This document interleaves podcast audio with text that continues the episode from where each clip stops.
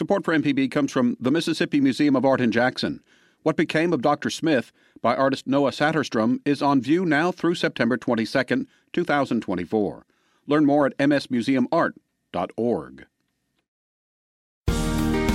This podcast is a local production of Mississippi Public Broadcasting. It's made possible in part by contributions from podcast listeners. Please consider making a contribution by going to the Donate Now tab at mpbonline.org. Thanks for your financial support. Welcome to the Mississippi Arts Hour on MPB Think Radio, where each week we talk with creative Mississippians. I'm your host, Kristen Brandt, Arts Industry Director at the Mississippi Arts Commission, and today I'm talking with Patti Golden. Patti left her 25 year legal career behind to move abroad, and during her extensive travels began her new career as a full time writer.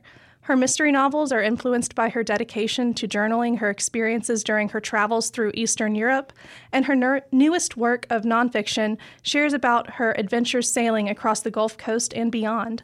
Patti, welcome to the show. Thank you. Glad to be here. Uh, I'm Kristen Brandt with the Mississippi Arts Commission, and I'm talking to you uh, with author Patti Golden on MPB Think Radio. Thank you for joining us. Now, when we met, I call you Patti, but you publish under Jane Golden. Would you prefer to use that going forward? No, I'm fine with Patti. Okay, great. I just wanted to be sure. Can you tell us a little bit about yourself and your background, where you're from, what you studied in your early career? I'm from the coast. I was born and raised there. I um, went to school, public schools, and um, my interest at that time was from seventh grade on was to be a journalist. I was on the newspaper staff, so, and did that all the way through high school. Went to college and majored in political science and English because I was going to be a foreign correspondent. That was what I needed to do back then. Graduated from college and found out there were really no foreign correspondents on the Mississippi Gulf Coast. That was not a real great career move. So after about a year of thinking about it, I decided I would just go to law school. I went to law school, graduated, came back to Biloxi, um, worked there for as a lawyer for 25 years, um, and then my husband was after Katrina. My husband was offered an opportunity to be a diplomat in Eastern Europe, over the um, Eastern European region. It was a multilateral position where he would be, we would live in Bucharest, but he would be over Hungary and um, Serbia, Greece, Turkey, just Croatia, Montenegro. It was just a smorgasbord of interesting countries. And so I went with him. I left and went there. Uh, what was that adjustment like, moving from Mississippi to Bucharest? It was shocking. Um, first of all, every everything I thought about it was wrong. It's a very wonderful modern place. The, at least Bucharest was. The people all spoke English. They were um, they were very earnest, very hardworking. It was, it was just it was a beautiful place to go. So I think that was the most shocking part of it. And then there's all the cultural mistakes you make. And mm-hmm. I, I did every one of them. I didn't know how to buy groceries. I didn't know how to read anything, but it was it was a wonderful learning experience. All of the pitfalls of the American living abroad. I did every one of them. there, was a, there wasn't a one mistake I didn't make. But I um, I was fortunate because once I got there, we were older. We weren't young. We weren't one of the diplomat families with children. And so um, I was immersed into a different world. I was um, joined this organization called the International Women of Bucharest, and it's comprised of women from all over the world, and it's, a, it's in many capital cities with ambassadors' wives, diplomats, and, and business leaders, and just a group of really um, impressive women. And quickly, I became the president of that organization, very quickly. And um, I thought it was because they all liked me. And it really wasn't that much. Oh, they, I'm sure that's they, not no, true. No, they what they need, what they told me later is they needed an American they needed a um, a lawyer that one I should have known was an issue, and they they were. Um, but it was fun. It was a real. It opened doors to me that I would have never had if I hadn't joined. Are there moments from your years traveling in Eastern Europe that you feel you were able to really cement in your memory as part of your writing journey? Oh yeah, um, I was. Yeah, there. Are you asking for a specific memory? Sure, or- a specific example would be great. Well, I, I would have to say, the very first day I arrived there, I had never in my life not been employed, and I was there left, and my husband worked all the time, and I was left wandering around this beautiful city, and the parks. The, the park we lived on had, was 326 acres with a lake in the middle. And so I started journaling right then because I thought I'll never feel this way again, never have this complete blank slate and no stress, no deadlines to write. And so that's when I really started journaling in earnest. So, journaling is a major part of your research and writing process. Can you tell me a little bit more about when you started that and how that grew into writing your mystery novels? I've always journaled. Um, if something hits me, something I feel like I want to remember, something I feel like is important or interesting, I tend to write about it. And that's part of the journalism background. I never stopped what I learned in those formative years. And as a lawyer, you do that. Sometimes there are things in a case that other people wouldn't write down, and you realize is a pivotal and an important issue. You notice and write record. It. You record it. And so, what happens in my books, because I do this type of journaling, it's not a diary, it's not what I ate, where I went. It's more of a person, place, thing, image, you know, what I saw and what was there. the And that's sensory how I- experience. right. And that's how I write. I write like those journaling entries. Was that when you first started calling yourself a writer? When you moved to Bucharest? Yes, I think I would have to say that because that's when I started doing. People would be interested in travel stories. There's the American in Bucharest story. Um, obviously, wrote for um, the International Women's Bulletins and newsletters. So I became more writing than anything else. Have you been able to incorporate your past life as a lawyer into your writing endeavors?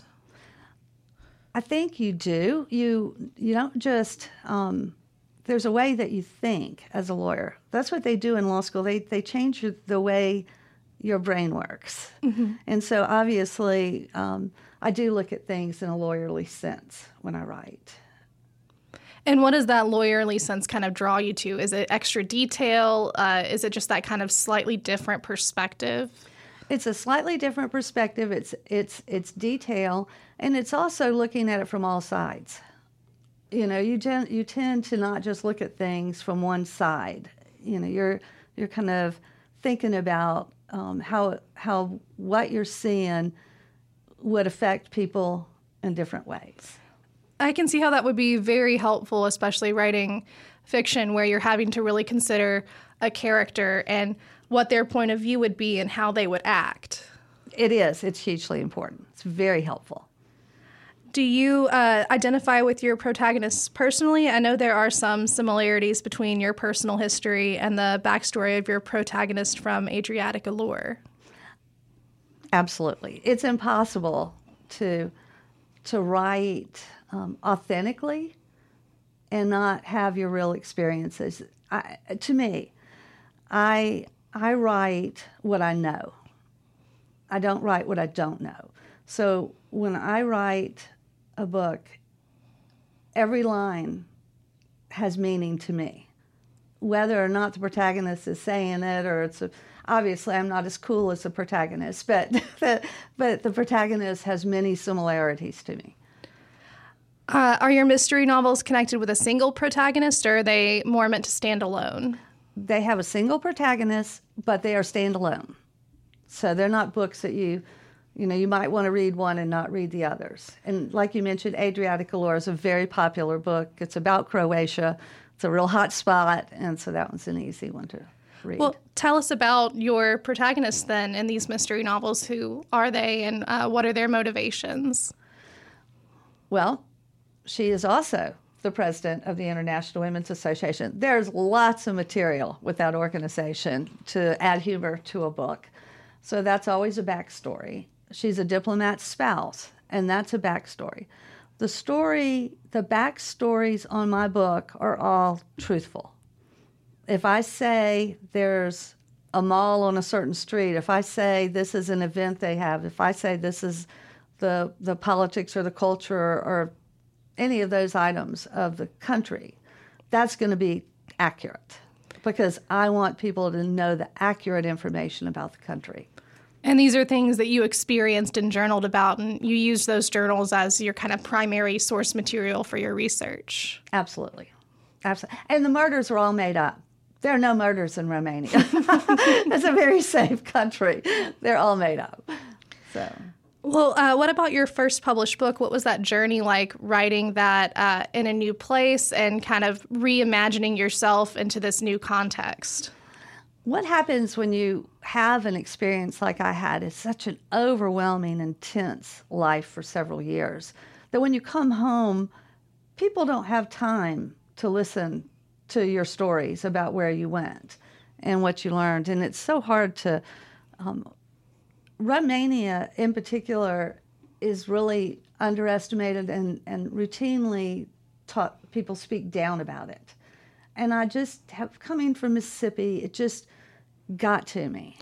And I just thought, I've got to tell people the true story of this beautiful place. And how do I do it? And I finally realized that wrapping it around a mystery was the way to do it.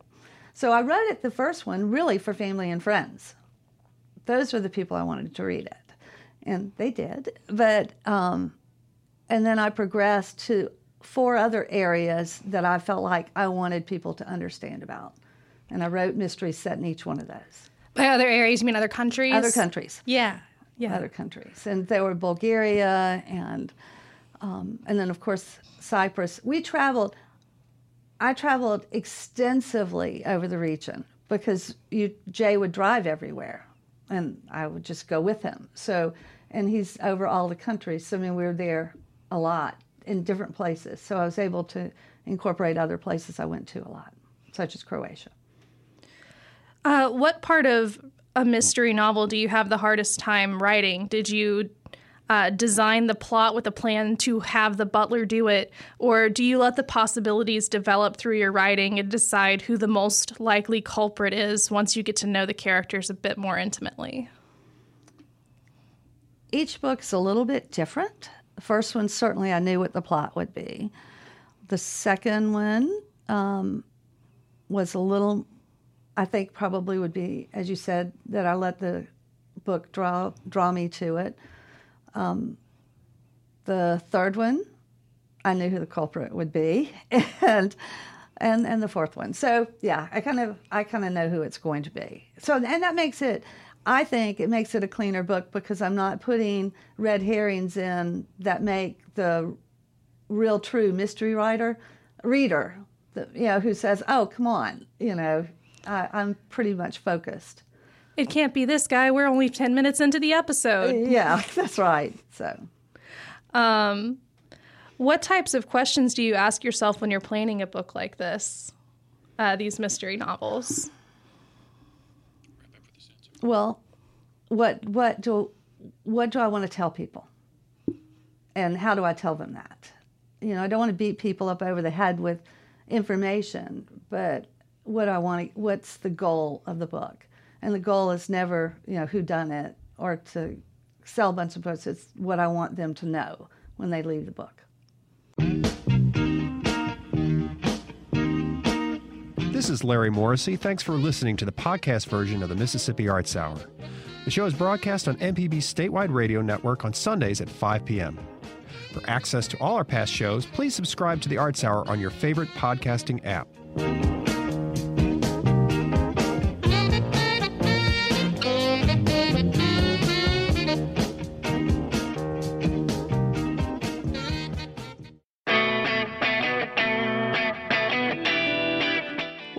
your vehicle, think of MPB. Need to get rid of your ride? Donate it by calling 877 MPB, the number 4 CAR.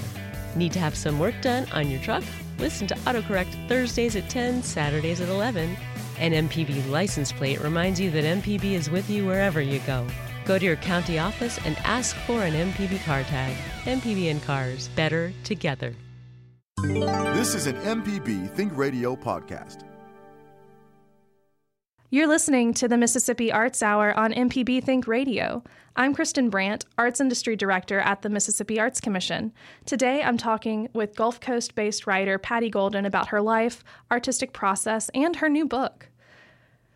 What uh, precipitated your transition from mysteries to nonfiction for your newest book, A Woman's Guide to the World of Sailing The Dreams, Realities of Cruising, Crossing, and Competitive Racing?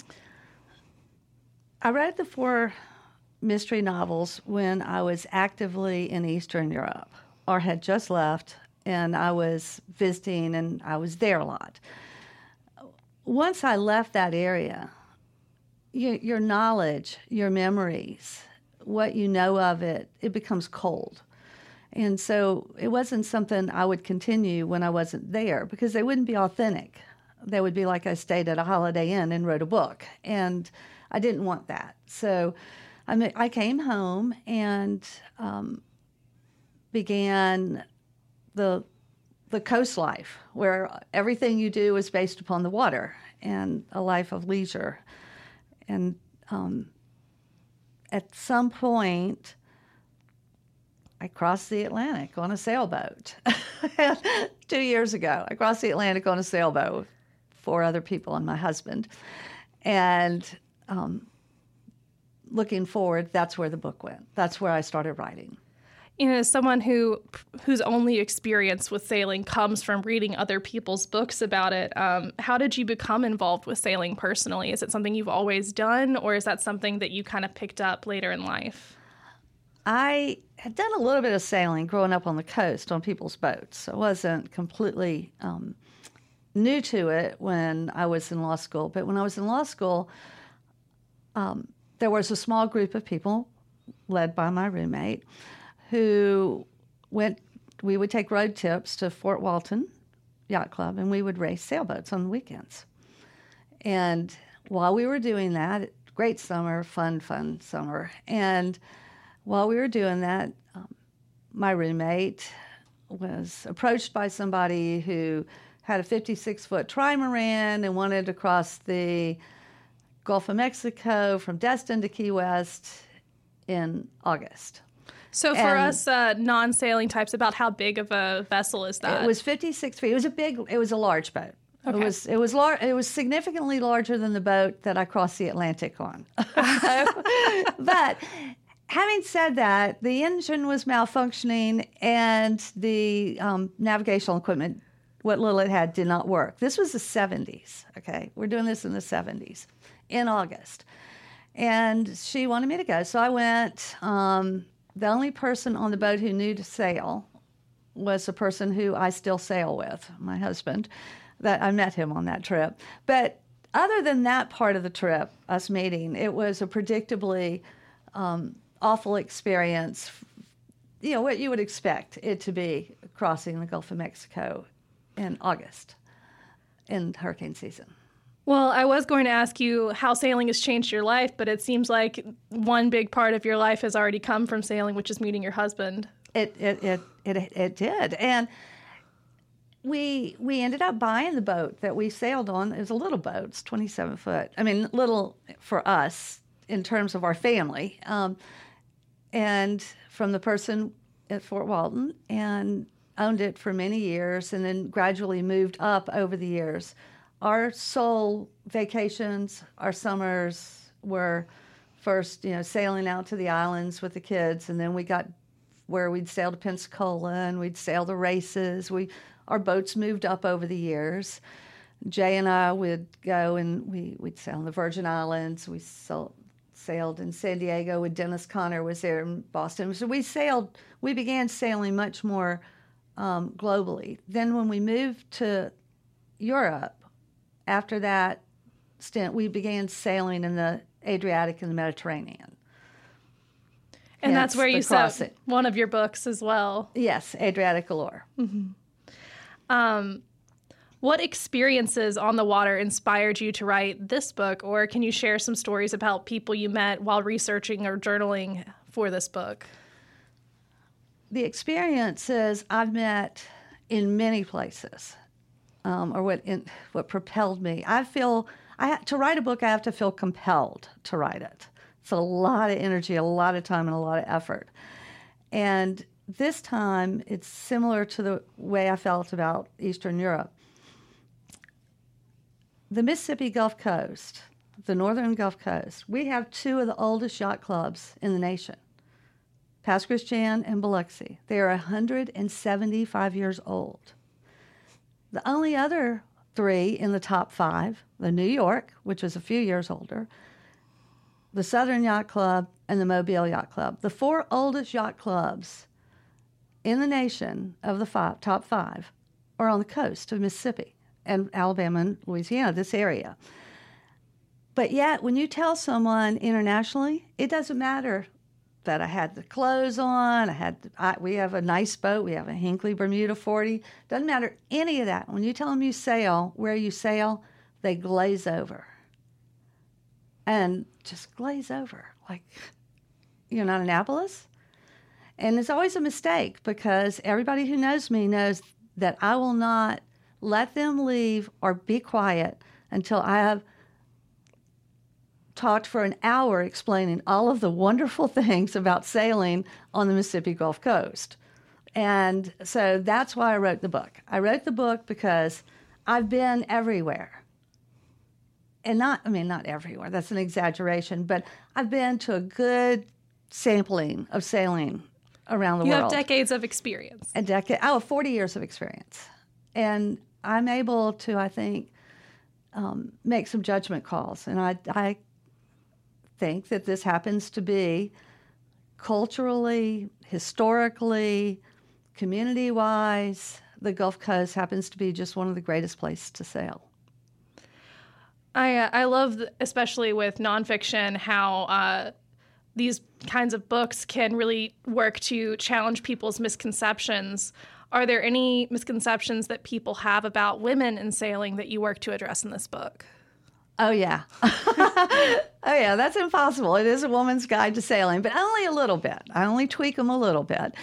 Um, you know, it's just funny. It's like uh, you go out and any man on a boat is a captain, and and it's just hilarious because n- almost none of them are captains. Harbor master will walk right past you. Well, they they don't just yeah they're they're pretty nice. Most places they're pretty nice, but the man on the boat is the captain of the boat, and there I will I will say one thing though on the coast.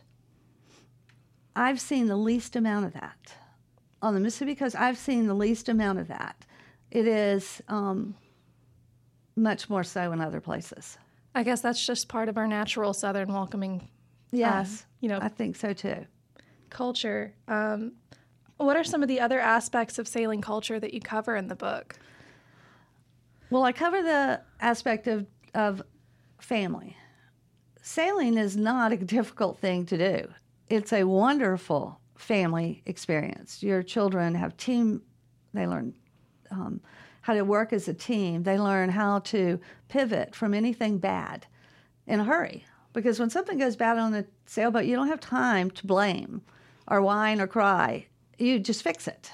And it's such a good skill for later in life that being able to pivot from something going wrong to something going well, the relaxation, just the, um, the places you go, meeting people, experiences. Uh, your book is organized into sections that focus on different voyages. What trip made the biggest impression on you personally? The Regatta El Sol. Can That you tell me a little bit? The Regatta El Sol is, I think, 66 years old, maybe a little bit older. It's a race that um, began in the Southern Yacht Club, was the, um, from the Southern Yacht Club to Isla Mujeres, Mexico. And now it is raced actually from Pensacola to Isla Mujeres, Mexico. It's um, a very um, it's a very difficult race because you you have some conditions in the Gulf of Mexico that don't exist anywhere else, and one of them is the loop. And the loop, you have to be able to cross over at least once or twice. What is the loop? The loop is a current. It is um, it is a current that runs up through um, the area between Isla Mujeres and um, goes and Mex- and Cuba, that little area. It's 150 feet, 150 miles wide. Then goes up to about the latitude of Tampa. Then goes back down and exits on the other side of Cuba by Key West, in Florida, and then joins the Great Loop going around the Atlantic. So you have to traverse the loop. Do you ha- and the loop is going at, um, I think it's two and a half knots, something like that. I'm not as, you know, sure. I think it's two and a half knots at all times, and so that means if your boat's not going really fast, it's very difficult to go across it. It's just going to move you wherever it wants you to go. Um, is there anything that you want people to take away from this book specifically? Yes, that um, that sailing is. I've been doing it forty something, forty five years. It's you can do it. You can begin it at any time. You can sail. That there are lots of different types of sailing. You don't have to read the blogs and sail around the world. You can um, join your family on a trip to Isla Mujeres, Mexico. Um, it's um, it's meant, from my standpoint, sailing is meant to be an enjoyable experience and a, and a social and a community experience. And I'm just not sure that you can get that in as many places as you can right here. For anyone who's interested in exploring sailing themselves, where should they start? They can start with any yacht club. I know it seems funny because yacht clubs generally are members only, but they're always welcome to to walk in and um, meet people. They're, I think, you can eat at almost any of them. You can go into them, but they they'll generally help you. Then there's also the um, Maritime Museum. There's Ocean Springs. I think they have some sailing classes. There, there are sailing classes, and there's never a problem with just chartering. Most times, if you charter a sailboat, um, especially if you charter one on the coast, and there's another gentleman in Gulfport who charters the boats, and they'll teach you a little bit about sailing just when you go out. The biggest thing is, though, the National Women's Sailing Association convention is going to be for the first time in New Orleans on June 8th.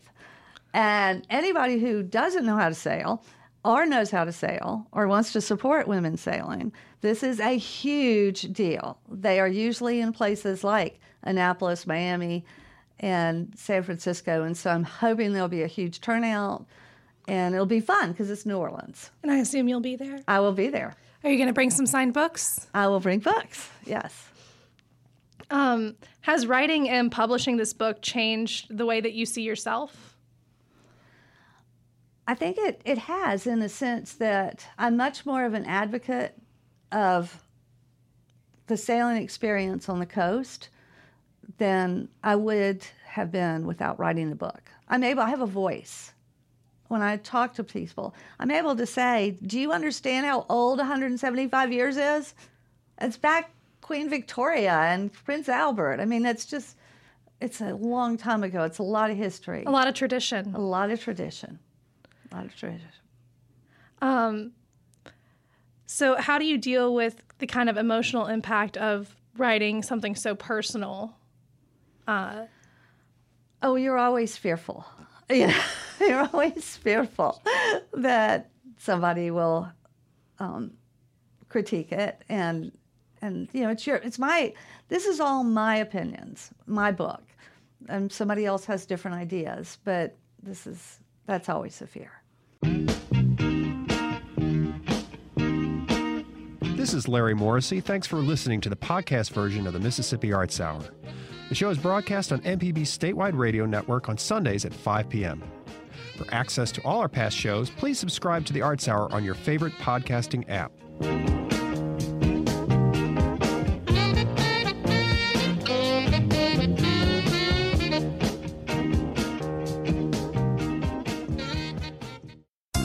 This is an MPB Think Radio podcast. The contractor ever tell you the price of something and it sounds so high you think, eh, maybe I'll try it myself. Some jobs just aren't that difficult, and yes, you can do it. If you want to find out how to do those things, listen to Fix It 101, podcast everywhere.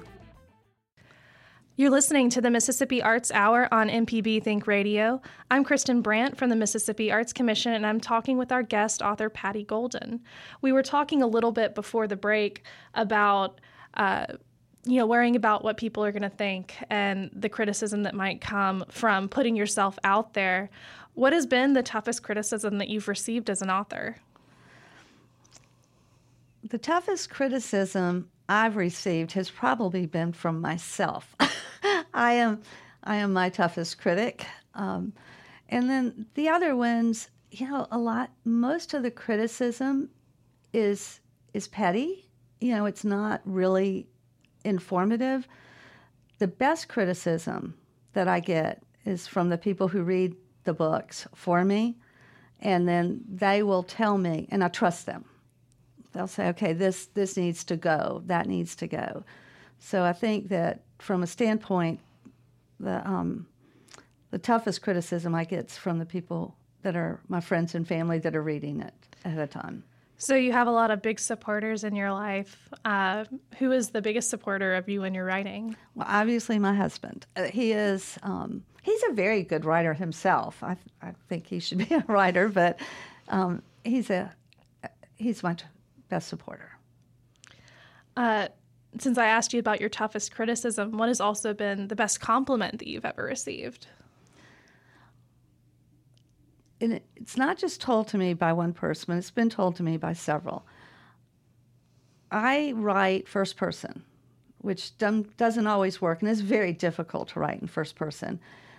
But most of the people that talk about it tell me that they feel like they're walking beside me wherever they're going, that I describe things in such a way and I talk about things in such a way that they just feel like they're just walking along with me, looking at those monuments or those statues or these cobblestone streets. And that's a great compliment. And I think that, you know, that really shows the value of the practice of your journaling. You were able to have all of those details out there for you to call back on a on a moment's notice when you're re- returning to those scenes for your fictional or nonfiction books. And it makes them authentic. I mean, I I can't remember what something looked like 10 days later.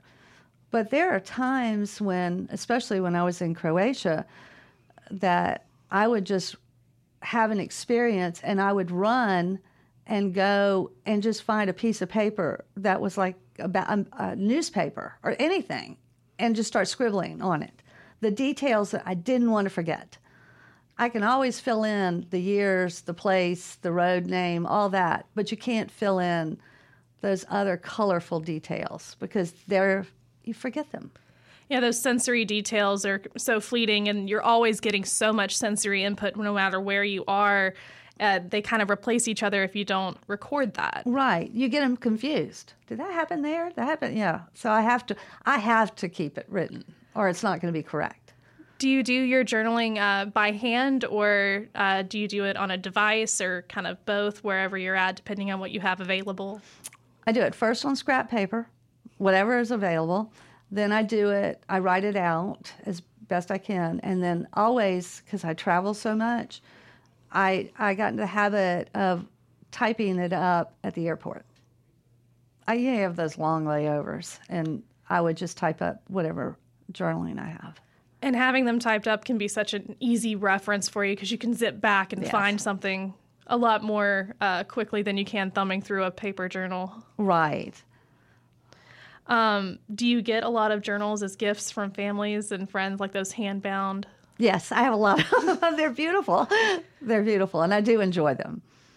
Oh yeah, I, uh, do you are, are you kind of a strict writer, or do you um, do you do doodles and stuff to kind of help record any uh, details as well? I was just kind of curious about that process, if it's all words or if you're also kind of capturing some of the feeling in other ways. I will draw.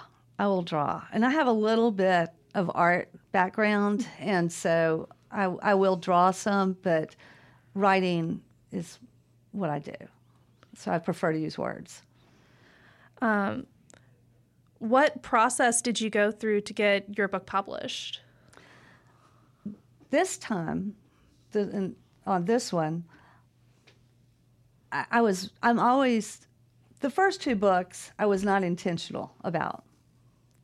The second two, very intentional, and this one even more so. I knew that I wanted a book that would actually get to a lot of people, and I needed a publisher to get it there. It is impossible to get an agent unless, I mean, just rare set of circumstances you can get an agent. And so I had to have a publisher that I felt would believe in me and invest in me and Seaworthy Publication. It's a great company, been around forever, and they do cruising guides, they do sailboats, and they do a couple of non-technical books a year. And my book is not a technical book; it's a story. It's a it's a book personal about experience personal narratives. expe- yes, and so um, I contacted them, and um, and wasn't sure what to do. But then when I crossed the Atlantic, we knew what we knew where the plot would be. And you, have to, you still have to have a plot, even in this type of book. And so, um, so anyway, that's that's where that went. What was the most and least exciting part of the publishing process for you? Editing, editing, editing, editing, editing, and that's the that's the hardest thing to learn. Is that um, you have to have amazing editors, and it's and it's a non-ending process. I mean, I could probably still go back and edit and find something, but editing makes a difference. If you want your reader to read the book, then they're going to have to not stumble. It can be so hard, uh, you know, putting something down. Uh, one of my favorite writers is J.R. Tolkien, and you know he was editing his books up until the day he died, uh, you know, releasing new versions and changing small bits of lore. So I can only imagine when it's something so personal, you want to go back and correct everything and make it exactly how you know you think you remember it being. You, that's true. That's true. Um, how do you relax in between your writing projects? Is it mostly sailing? Mostly sailing. I love to. Well, yes we love to sail, or or just working on the sailboat or doing stuff around the water. It's not just sailing, but we, that's my favorite form of relaxation is sailing. Who do you take on the boat? Anyone and everyone. sometimes we take, um, we'll charter our boat sometimes just because it's fun to, to meet new people. But any, all of our friends, family, children, my granddaughter goes probably the most. Mm-hmm. Um, and she's been on the ones that are the most difficult trips. We took her on one trip and we were going to cross Mobile Bay. And if you know Mobile Bay, you know it's the worst place to cross in bad weather because currents are coming at you from three different ways and freighters and oil rigs and waves. And, and she, when we got across, finally she looked up and said, You know, that was epic. so she's a pretty good little sailor now. Do you ever encourage her to journal her experiences on the boats as well? I buy everybody journals. Oh, great. I'm one of those people who gets them and buys and gives them. Uh, have you ever kind of uh, all recorded your own experiences on the boat and then compared to see how everything lines up?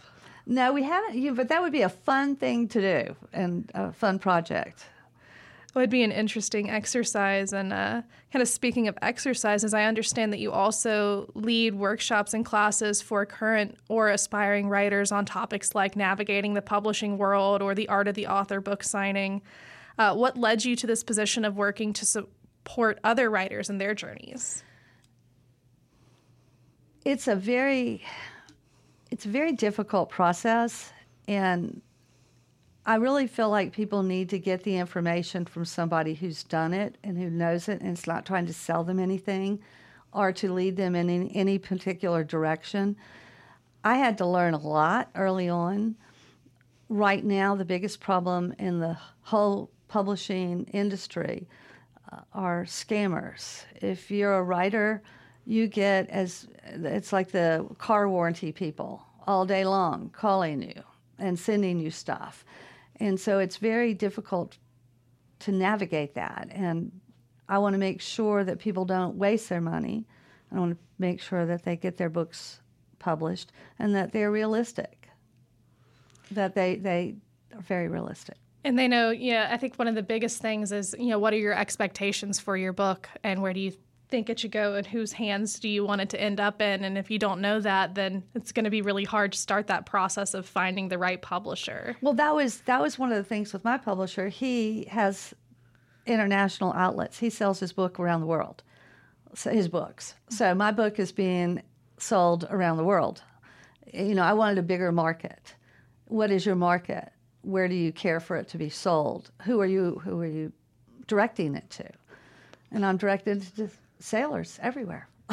so well, it sounds like the uh, the publisher that you're working with for your newest book um, is really kind of an ideal situation for you, and that they're working with the people that you want to be directly connected to. Yes. Um, do you have plans for future projects? I have. I always say no, but if I were going to write another book, it would be about a steamboat race that occurred in the 1840s on July 4th weekend from the coast to New Orleans.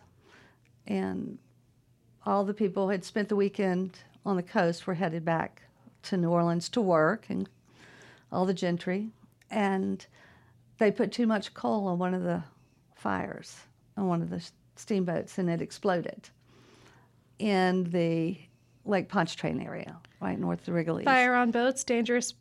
Yes, very, very dangerous.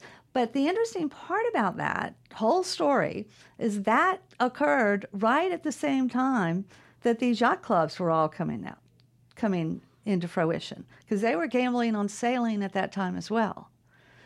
And the America's Cup occurred that the very first one in 1851, the same time period. And they were also gambling on that one. it's like, yeah. That was a big gambling time in history of America. So you kind of see yourself going back to the fiction realm? No, this would be nonfiction. Oh, this would be nonfiction. This is a true story. True story. I missed that. Yeah, true story. That's fascinating. Yeah. Um, so I'm thinking about you know your different kind of writing trajectories with your mystery novels and your nonfiction piece, your newest work, and through all of it, you have your journaling and you have this kind of focus on travel, and I find that fascinating because it's one of the oldest genres of fiction that we have. If you think Agatha Christie oh. going on archaeological digs and writing about her experiences, or uh, you know Robinson Crusoe, or I, do. I I still watch anything that's Agatha Christie on TV, mm-hmm. and I still read her books that I've already read before, eh, which is just interesting because I will still not know who the killer is at the end. I mean, that's when you spend ten years. Well, and when you uh, when you have such a large catalog of mysteries uh, that you've read uh, or written, mm-hmm. you know, there's you, you see the possibilities that are being set up and it can be really uh, interesting to explore. Well, what if this person had done it? Right. It is. It's fun. It's it's just a fun way to write, mm-hmm. and and I do enjoy that. And you really have the breadth of experience to support all of the different places in your novels, which I think is very unique. It is, and you know, it's not something I started young in life. I mean, I didn't start really. I would have to say we had been to places, but nothing was as much of a trajectory in that direction as moving to Europe. So that experience really pre- preceded your writing in a big way. Yes. Um, where can readers find out more about you and your books and what you have coming up? Uh, I have um, a website, Jane Golden Author, but my books, um, are being sold at Pass Christian Books on the coast and Cat Island Books in Gulfport. We love our local bookstores. Yes, I do too. I do too. And uh, and they're sold really anywhere books are sold. You can get them um, on any venue that you want in any format that you want. But I do like to support our local bookstores, and even if they don't have them on the shelves, I'm sure they can order it. And well, are there any final thoughts that you'd like to leave with our listeners? No, I appreciate the uh, Mississippi Arts Commission. I appreciate being invited on your show and the support that you've given to local authors. Thanks for listening to this MPB Think Radio podcast. MPB depends on support from listeners, so if you can, please contribute today at mpbonline.org. Our goal at Everyday Tech is to keep your technology not only working, but working for you. I'm the host, Abram Nanny, and you can join me and my friends Wednesday mornings at 10 on MPB Think Radio, or search Everyday Tech on your favorite podcasting app, or download the MPB Public Media app.